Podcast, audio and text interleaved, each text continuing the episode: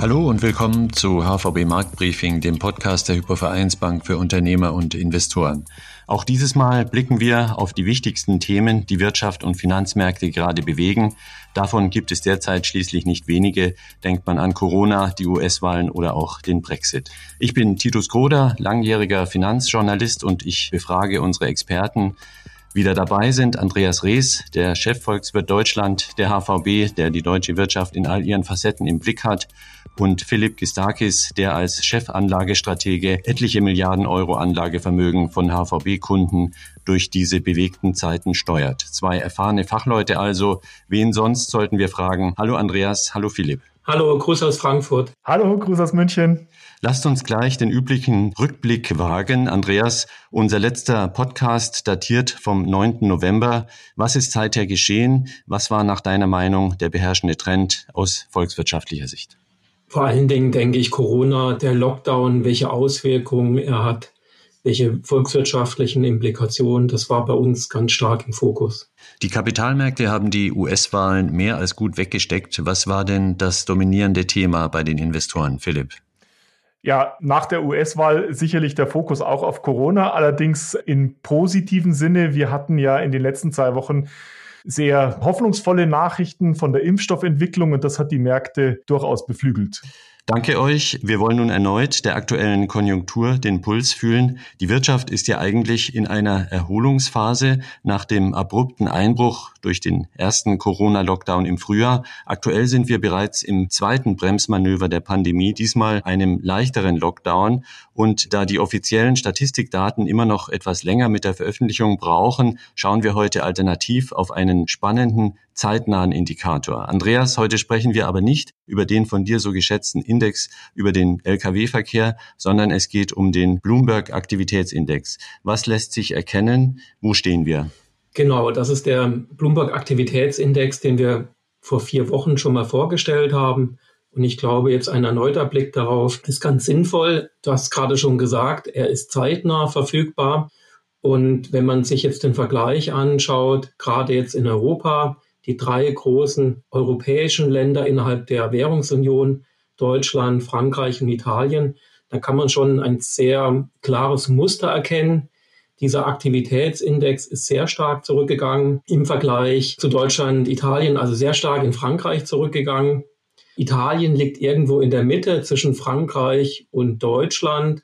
Und in Deutschland, ja, es ist auch hier zurückgegangen. Vielleicht noch mal kurz als Erinnerung und als Erklärung dieser Aktivitätsindex, der misst verschiedene Aktivitäten, zum Beispiel wie oft die öffentlichen Transportmittel benutzt werden. Das ist zum Beispiel ein Indikator oder auch der Stromverbrauch, auch der ist zeitnah verfügbar. Und was hier auch noch eine wichtige Rolle spielt, das sind diese Google Mobility Zahlen, also zum Beispiel in den Innenstädten, wie häufig die frequentiert werden. Mhm. Was ja auffällt, ist, dass die USA im Gegensatz zu diesem ganzen Bündel an EU-Ländern sich relativ wacker halten, also zumindest waagrecht sich diese Erholung fortsetzt. Gibt es da einen Grund dafür? Ja, genau, das ist schon sehr auffällig. Aber du hast es schon gesagt, er bewegt sich eben relativ stabil, aber er steigt nicht mehr weiter, wie wir das noch vielleicht vor ein oder zwei Monaten gesehen haben. Es ist aber grundsätzlich richtig, die USA halten sich besser. Und ich denke, der Grund liegt einfach darin, dass im Vergleich zu Europa die USA insgesamt doch deutlich weniger restriktiv sind und deshalb auch weniger Einschränkungen haben. Es gibt natürlich vom Bundesstaat zu Bundesstaat unterschiedliche Regelungen. Aber was eben auch auffällt, obwohl man hier immer noch großzügiger vorgeht im Hinblick auf Restriktionen, es scheint wohl schon so zu sein, dass es angesichts der doch stark steigenden Corona-Neuinfektionen in einem gewissen Ausmaß eine freiwillige Selbstbeschränkung der Privathaushalte und der Unternehmen gibt. Man kann das auch an anderen Indikatoren ablesen, zum Beispiel an der Anzahl der Restaurantbesuche. Die sind auch in den USA deutlich rückläufig. Mhm. Was ist denn der Grund, dass Frankreich hier so stark abfällt? Frankreich hat im Vergleich zu Deutschland oder Italien doch mit Abstand die stärksten Restriktionen im Lockdown. In Frankreich sind auch gerade die Neuinfektionen sehr, sehr stark angestiegen. Aber trotz dieser Probleme, wenn man nochmal den Vergleich macht mit dem, was man im Frühjahr gesehen hat, im März oder April, dann ist es sicherlich richtig, dass wir jetzt ganz offensichtlich in zumindest eine gewisse Rezession kurzfristig reinrutschen um die Jahreswende, gerade in Frankreich. Aber diesen Absturz, den wir im Frühjahr gesehen haben, ich glaube, der wird nicht eintreten, weil eben die Restriktionen nicht so weit gehen. Und jetzt auch gerade der zeitnahe Vergleich aktuell mit der Situation im Frühjahr, da scheint das auch nahezulegen.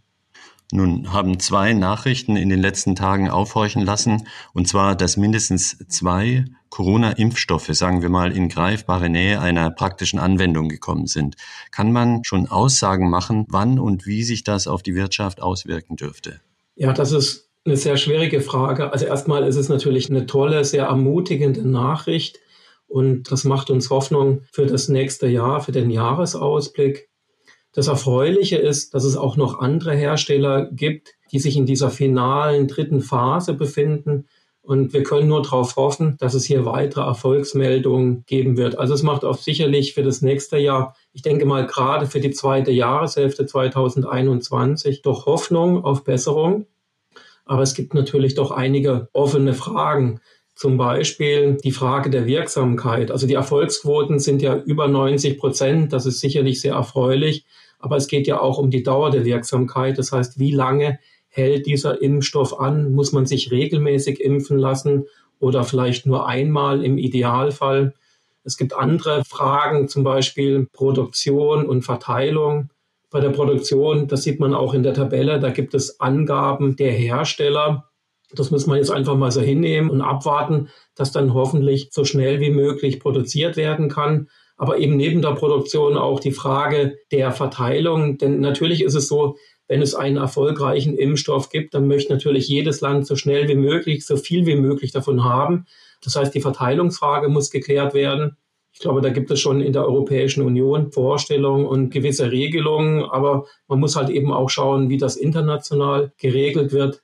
Dann eine andere offene Frage, die mir jetzt spontan einfällt, das ist natürlich die Impfbereitschaft der Bevölkerung. Möchte sich doch eine große Anzahl der Menschen in Deutschland, aber auch in vielen anderen Ländern, nur dann kann das ja funktionieren, dass dieser Impfstoff wirklich einen großen Erfolg hat, wenn sich viele Menschen dann doch relativ schnell impfen lassen. Also auch da gibt es einige Fragezeichen und dann vielleicht auch, wie das Verhalten der Menschen in der Übergangsphase ausschauen wird. Also wenn diese Impfstoffe wirklich kommen, dann wird es sicherlich über einen gewissen Zeitraum eben auch Menschen geben, die noch nicht geimpft sind und da müssen auch gewisse Hygienestandards immer noch eingehalten werden. Also für mich, wenn ich mir das jetzt so anschaue, es gibt sicherlich ganz offensichtlich Licht am Ende des Tunnels und ich finde das sehr erfreulich und ich bin da auch ziemlich optimistisch, denke ich. Aber es gibt halt noch viele offene Fragen und an der Beantwortung dieser offenen Fragen, und das fällt halt im Augenblick sehr schwer, da wird sich dann auch entscheiden, wie stark hoffentlich dann die konjunkturelle Erholung sein wird im nächsten Jahr. Und es gibt ja, wie die Tabelle zeigt, etliche weitere Projekte, die noch nicht gemeldet haben, wie erfolgreich der Impfstoff in den ersten Versuchen und klinischen Tests sich bewährt hat. Nun hat sich als Nebeneffekt der anhaltenden Unsicherheit, von der wir ja praktisch in jedem Podcast sprechen, auch eine ganze Menge Liquidität in den Unternehmen angesammelt. Die neuen Zahlen der Bundesbank zeigen einen steilen Anstieg der Cashbestände in den Firmenkassen. Wie ist die Meinung bei euch Ökonomen? Woher kommt das und was heißt es für die kommenden Monate? Denn das ist ja schon bemerkenswert, was da gerade passiert. Die Sichteinlagen der inländischen Unternehmen bei deutschen Banken sind seit dem Ausbruch von Corona wirklich sehr, sehr stark angestiegen, um etwa 100 Milliarden von 600 auf 700 Milliarden Euro. Ich denke, es gibt sicherlich mehrere Ursachen. Eine ganz wichtige ist natürlich, dass sich die Unternehmen angesichts der Corona-Pandemie und der ganzen Unsicherheit, die damit verbunden ist, bei ihren Investitionen zurückgehalten haben. Eine andere Ursache ist, dass es bei den Unternehmen natürlich auch ein Sicherheitsbedürfnis gibt. Das heißt, man möchte Cash haben. Die Unternehmen sind zu ihren Banken gegangen, haben Kreditlinien gezogen und haben dieses Geld dann auf ihren Konten geparkt, um eben für den Fall der Fälle gewappnet zu sein. Das spielt sicherlich auch eine wichtige Rolle. Ich denke aber, anhand der Grafik kann man sehr schön auch die Chancen und die Risiken für den Konjunkturausblick 2021 illustrieren. Auf der einen Seite, was ich schon gerade angesprochen habe, wenn diese Impfstoffe bei mehreren Herstellern hoffentlich wirklich Erfolg haben werden und wenn dann produziert wird und wenn man dann allmählich die ersten positiven Auswirkungen sieht, vielleicht in der zweiten Jahreshälfte 2021, dann könnte sich dieser Investitionsstau der Unternehmen doch sehr rasch lösen und das würde der Konjunktur einen sehr positiven Impuls geben. Auf der anderen Seite, wenn man die Risiken stärker betonen möchte, und die sind natürlich zweifelhaft da, dann wäre es durchaus auch vorstellbar, wenn die Impfstoffe jetzt aus irgendwelchen Gründen dann doch nicht so erfolgreich sind, wie wir im Augenblick erhoffen, dann könnte es sein, dass die Unternehmen weiterhin Cash horten, auf ihren Konten nicht investieren. Und das wäre wiederum schlecht, nicht nur für den Konjunkturausblick im nächsten Jahr, sondern auch mittel- bis längerfristig. Denn wenn man über eine längere Phase nicht investiert, dann ist es ja ganz klar, dann lässt die Produktivität nach, man kann keine technologischen Neuerungen einführen und dann fallen auch die Unternehmen im Wettbewerb insgesamt zurück. Und äh, die Situation, was wir jetzt eben in Deutschland haben, das kann man eben auch bei vielen anderen Ländern beobachten, dieses Sicherheitsbedürfnis und das Aufstauen von Investitionen.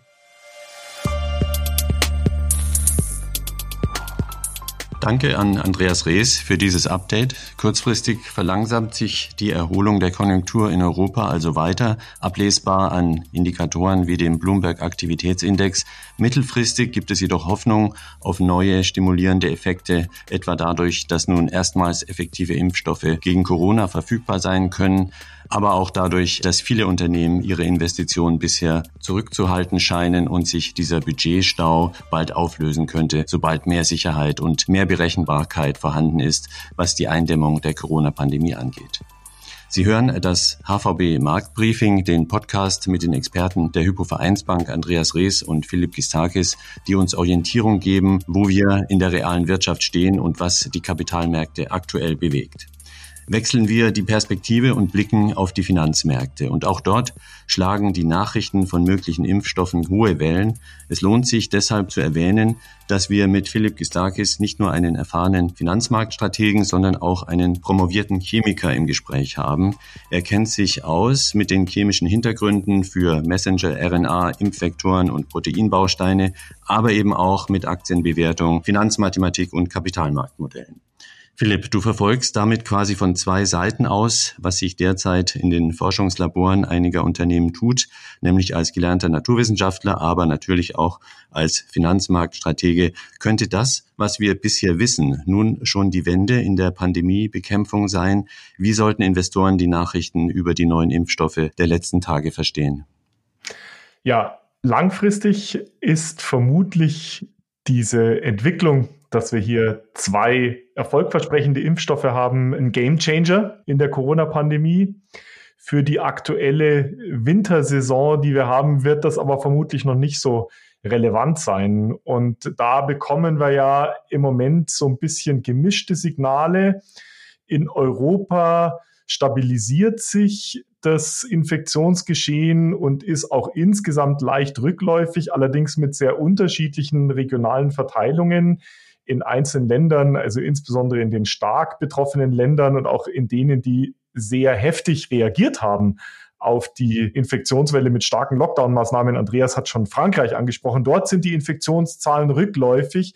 In Deutschland eigentlich noch nicht so richtig. Da ist es eigentlich eher eine Stabilisierung. Und in den USA sehen wir gerade eine richtig große Welle, die sich da aufbaut, möglicherweise dann gefolgt von weiteren Lockdown-Maßnahmen, die hier noch kommen werden. Also langfristig ein Gamechanger, kurzfristig bis vermutlich zu Beginn des nächsten Jahres wird die Corona-Pandemie und sicherlich auch die Lockdown-Maßnahmen unsere Wirtschaft und die Märkte noch negativ beeinflussen. Man sieht ja auf dem Chart, dass einerseits die US-Wahlen oder markiert sind ja auch die Tage, Intraday-Charts sind das hier äh, Tage, an denen diese neuen Impfstoffnachrichten jeweils in den Markt kamen. Also es gibt da durchaus ein Aufwärtsmomentum durch diese Meldungen aus den Laboren dieser Impfforscher. Ja, das ist tatsächlich sehr interessant. Wir haben daher, wie du gesagt hast, hier mal Intraday Performance vom Stocks Europe 600 uns angeguckt über ungefähr die letzten zwei, drei Wochen. Und da sieht man, da fallen insbesondere diese beiden Sprünge auf. Einmal am 9. November und einmal am 16. November. Das waren jeweils der Montag. Da kam mittags jeweils die Ankündigung bei dem ersten Sprung von BioNTech und Pfizer über die Wirksamkeit ihres Impfstoffs und dann gefolgt eine Woche später von Moderna. Interessant ist natürlich, dass die erste Nachricht eine relativ starke Reaktion ausgelöst hat und auch nachhaltig geblieben ist. Bei der zweiten Nachricht war der Sprung deutlich geringer und es kam dann auch wieder zurück. Natürlich ist es wichtig, dass wir nicht nur einen, sondern verschiedene Impfstoffe zur Verfügung haben werden. Aber für die Märkte reicht jetzt erstmal die Nachricht, dass wir ein oder zwei Impfstoffe haben werden und auch relativ bald verfügbar werden für eine positive Entwicklung. Ich habe auch die Intraday-Entwicklung nach der Wahl nochmal markiert. Da ist um den vierten herum so ein kleiner Zacken nach unten. Den fand ich auch ganz interessant. Das ist nämlich die erste Reaktion am Morgen des vierten, wo so ein bisschen es aussah, als hätte Donald Trump große Chancen, die Wahl wieder zu gewinnen. Und das wirkte sich temporär eher negativ auf europäische Aktien aus. Das sah man, wie gesagt, an diesem Zacken nach unten. Aber insgesamt ging es dann relativ schnell wieder nach oben. Und man sieht, dass die Aktienmärkte positiv auf die Nachrichten aus den USA reagiert haben, insbesondere für Europa. Mhm. Wie tiefgreifend die Nachricht von möglichen Impfstoffen die Anlagemeinung an den Märkten beeinflusst hat, zeigt auch unser nächster Chart. Denn da bahnt sich eine regelrechte Wende an. Die bisherigen Corona-Gewinner gehören plötzlich zu denen, die gar nicht mehr so stark im Rampenlicht stehen, während die bisherigen Corona-Verlierer eindeutig aufholen. Ist das ein Trend, der Bestand haben wird? Was meinst du? Ja, also wie wir schon gesagt haben, neben den Kurssprüngen, die wir gesehen haben, hat sich eben auch, also die Kurssprünge waren ja für den Gesamtmarkt, wir haben ja da den Stocks Europe 600 uns angeschaut, haben sich auch innerhalb der Branchen einiges verändert. Das nennt man dann eine sogenannte Sektorrotation. Wenn also Anleger aus bestimmten Branchen rausgehen, die Aktien entsprechend verkaufen und in andere Branchen reingehen, die Aktien entsprechend kaufen, dann verändert sich dieses Bild. Und was wir hier dargestellt haben, sind zwei sehr markante Branchen, nämlich einmal Technologie und einmal Automobilindustrie. Die beiden Branchen gehören zu den Branchen, die am stärksten in der Pandemie reagiert haben. Automobile negativ, das waren, wie du gesagt hast, mit die größten Verlierer in der Corona-Pandemie und dann der Technologiebereich, der mit der größte Gewinner war. Was wir übrigens dargestellt haben, sind die relative Entwicklung zum Gesamtmarkt. Also ich habe jeden Index sozusagen dividiert durch die Entwicklung des Gesamtmarkts, so dass man hier diese Rotation deutlich stärker sehen kann. Man sieht eben, dass am aktuellen Rand die relative Entwicklung bei Automobilen positiv ist und die relative Entwicklung in Technologie deutlich negativ ist. Und da stellt sich jetzt, wie du gesagt hast, die Frage, ist das etwas, was nachhaltig ist und langanhaltend ist oder eher nur ein kurzfristiger Effekt? Und an der Stelle ist es tatsächlich wichtig, dass man sich ein paar grundlegende Überlegungen hier macht. Nämlich zunächst einmal ist es so, dass Krisen kommen, aber eben auch gehen. Die Welt ist selbst in der Corona-Pandemie nicht untergegangen, aber sie verändert sich. Die zweite wichtige Erkenntnis ist, es gibt Gewinner und Verlierer in Krisen. Und die dritte wichtige Erkenntnis ist, dass manche Änderungen in so einer Krise reversibel sind aber einige Änderungen bleiben irreversibel. Und die irreversiblen sind dann insbesondere solche, in der die Krisen nur einen lang anhaltenden Trend, der auch schon vor dieser Krise gelaufen ist, verstärken oder beschleunigen.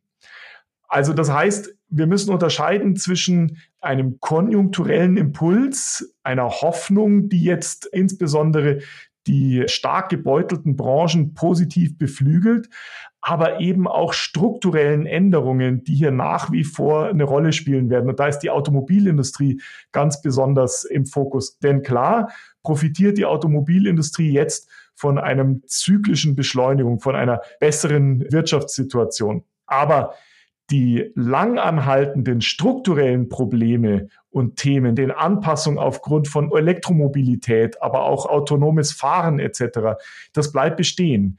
Das heißt, manche Änderungen, die wir haben, können kurzfristig zurückentwickeln. Natürlich verlieren jetzt insbesondere im Technologiebereich die sogenannten Stay-Home-Aktien, also die Unternehmen, die besonders positiv von den Lockdown-Maßnahmen profitiert haben.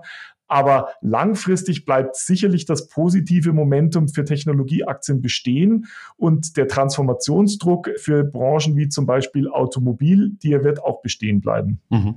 Noch einmal einen Schritt zurück zum Klein-Klein der praktischen Finanzanlage. Krisen lassen jeweils auch bestimmte Anlagestile relevanter werden als andere. Zum Beispiel gibt es nun plötzlich Aktien, die im Kurs weit unter ihrem Buchwert gefallen waren und als Value Investment gelten. Umgekehrt mag so mancher Wachstumswert plötzlich am Ende seiner Kurschancen angekommen sein.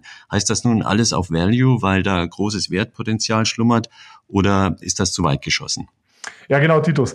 Diese Anlagerotation, von der ich schon besprochen habe aus den Sektoren, trifft natürlich jetzt auch auf diese Anlagestile, also Value versus Growth zu. Aber hier ist es tatsächlich sehr wichtig, dass wir eine sorgfältige Analyse machen, was sind denn jetzt eigentlich Value-Aktien? Wenn man das nur oberflächlich betrachtet, also sich zum Beispiel auf aktuelle Bewertungskennzahlen wie das Kurs-Gewinn-Verhältnis oder das Preis-Buchwert-Verhältnis anschaut, dann könnte man zu Fehlentwicklungen oder Fehlentscheidungen kommen. Denn es ist nicht so wichtig, nicht maßgeblich, ob die aktuelle Bewertung günstig ist, sondern was eigentlich wichtig ist, ist, dass die Bewertung in der Zukunft steigt. Sonst könnte es eben sein, dass man die Aktie eines aktuell günstig bewährten Unternehmens kauft und zuschaut, wie sie eben noch billiger wird, weil eben ein strukturelles Problem hier vorherrscht und diese Krise sozusagen nur dieses strukturelle Problem beschleunigt hat.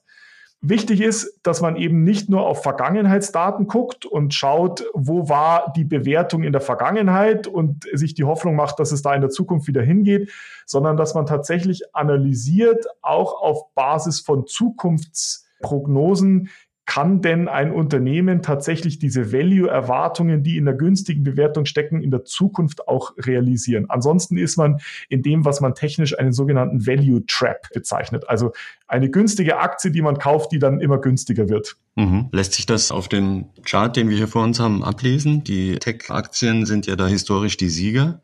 Ja, das ist eben genau der Punkt. Wir sehen jetzt auf diesem langfristigen Chart, dass im Prinzip die Tech-Aktien eigentlich über die letzten zehn Jahre einen relativ kontinuierlichen Aufwärtstrend gehabt haben. Natürlich immer wieder unterbrochen von kleinen Rücksetzern. Das ist normal wohingegen Automobilaktien eigentlich seit 2015 eine Seitwärtsentwicklung gemacht haben. 2015, das war die Phase mit dem Dieselgate, der insbesondere für die deutschen Automobilhersteller sehr relevant war.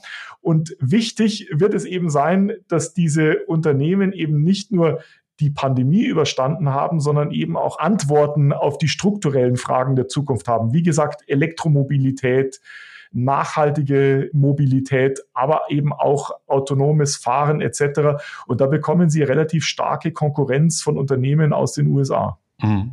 Nun wollen wir abschließend dann doch noch dein Wissen als Naturwissenschaftler kurz anzapfen. Tatsache ist, diese neuen Impfstoffe werden mit bisher noch nicht serienreif erprobten Methoden hergestellt.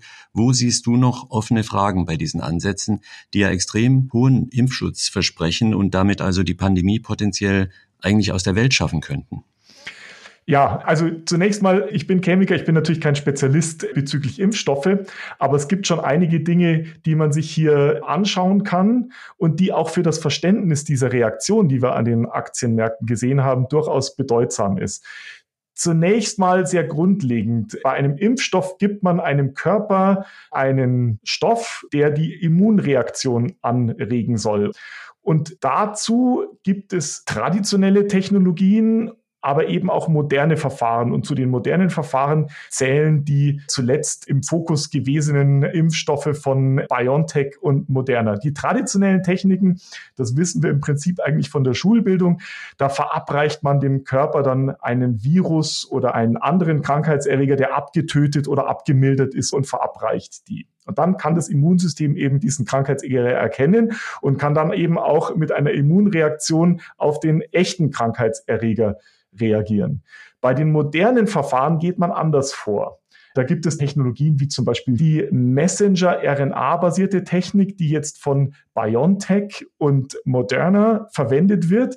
Und dort ist es eben so, dass man dem Körper den Bauplan für diese besonderen Proteine injiziert und dann stellt über einen kurzen Zeitraum die Zellen des eigenen Körpers dieses Protein her und das kann dann das Immunsystem entsprechend erkennen und eine Immunreaktion dann auf den echten Virus veranlassen.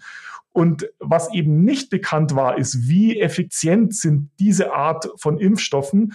Und wie eben die Daten zeigen, sind die hoch effizient und das ist ein Impfstoff, der sich wohl relativ leicht herstellen lässt. Und das einzige Problem, was wir haben, ist, dass er sich nicht so leicht verteilen lässt, weil diese Impfstoffe stark gekühlt gelagert werden müssen bei minus 75, minus 80 Grad.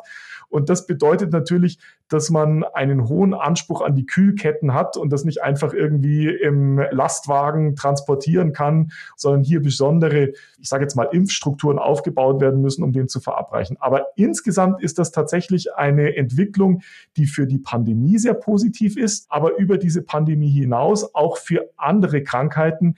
BioNTech ist ja eigentlich ein Spezialist in der Onkologie, also in der Krebsforschung. Die wollen Impfstoffe gegen körpereigene Krebszellen Zellen herstellen.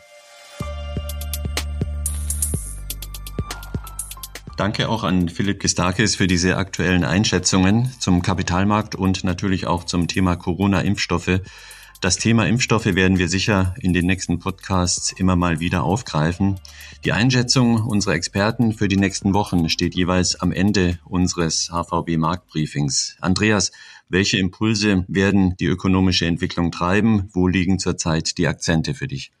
Auf jeden Fall, was die nächsten Wochen weiterhin ganz klar bestimmen wird, das ist die Entwicklung bei Corona, die Anzahl der Neuinfektionen, aber auch wie die Politik darauf reagiert, insbesondere hier in Deutschland, wie es dann im Dezember möglicherweise dann auch Anfang des ersten Quartals weitergehen wird.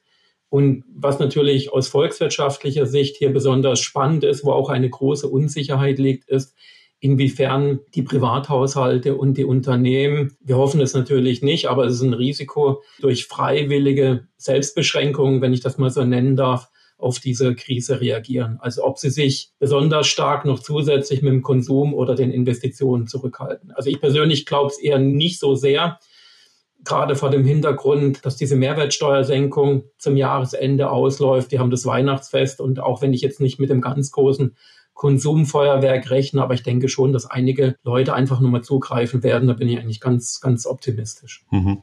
Welche Themen werden denn den Kapitalmarkt bewegen? Philipp, deine Vorausschau bitte. Ja, natürlich Nachrichten zur Corona-Entwicklung, Infektionsraten, ob sie jetzt in Europa sich auch nachhaltig senken lassen oder ob wir neue Maßnahmen brauchen. Das wird sicherlich in den nächsten Wochen und Monaten relevant sein. Mittelfristig sind wir tatsächlich mittlerweile deutlich optimistischer, insbesondere für das Jahr 2021, 2022. Ich glaube, da kann man schon mit einem sehr positiven Ausblick agieren und auch seine Investments entsprechend ausrichten. Also kurzfristig kann es nochmal zu Rückschlägen kommen. Ich glaube, die große Euphorie jetzt liegt hinter uns. Ich sehe jetzt kein Risiko für massive Rückschläge. Mittelfristig sollte sich das Bild aber deutlich positiver darstellen. Philipp, jetzt habe ich noch mal eine Frage zum Schluss. Lässt du dich impfen? Ja, auf jeden Fall. Wenn ein Impfstoff für mich zur Verfügung steht, dann würde ich mich impfen lassen. Nachdem ich jetzt vermutlich nicht zu einer Risikogruppe gehöre, werde ich nicht ganz vorne in der Schlange stehen, sondern eher weiter hinten. Aber mir geht es natürlich um meinen eigenen Schutz, aber insbesondere natürlich auch um den Schutz der Gesellschaft, um den Herdenschutz. Und auch dazu bin ich bereit, einen Beitrag zu leisten. Würdest du das auch machen? Ja, ich werde mich auch impfen lassen. Ich habe natürlich drüber nachgedacht, über ich denke, macht sich jeder Gedanken drüber, über mögliche Nebenwirkungen. Und es ist ja ein neuer Impfstoff und es gibt natürlich sicherlich Risiken. Aber ich habe halt auch mit Interesse gelesen, dass zumindest bei einem Hersteller jetzt bei den ersten Testresultaten die Nebenwirkungen sehr gering ausgefallen sind. Und das macht natürlich schon Hoffnung. Also ich denke, ja, ich werde mich impfen lassen. Das war das HVB Marktbriefing, ein Podcast der Hypovereinsbank, der alle 14 Tage top aktuell auf Wirtschaft und Finanzmärkte blickt.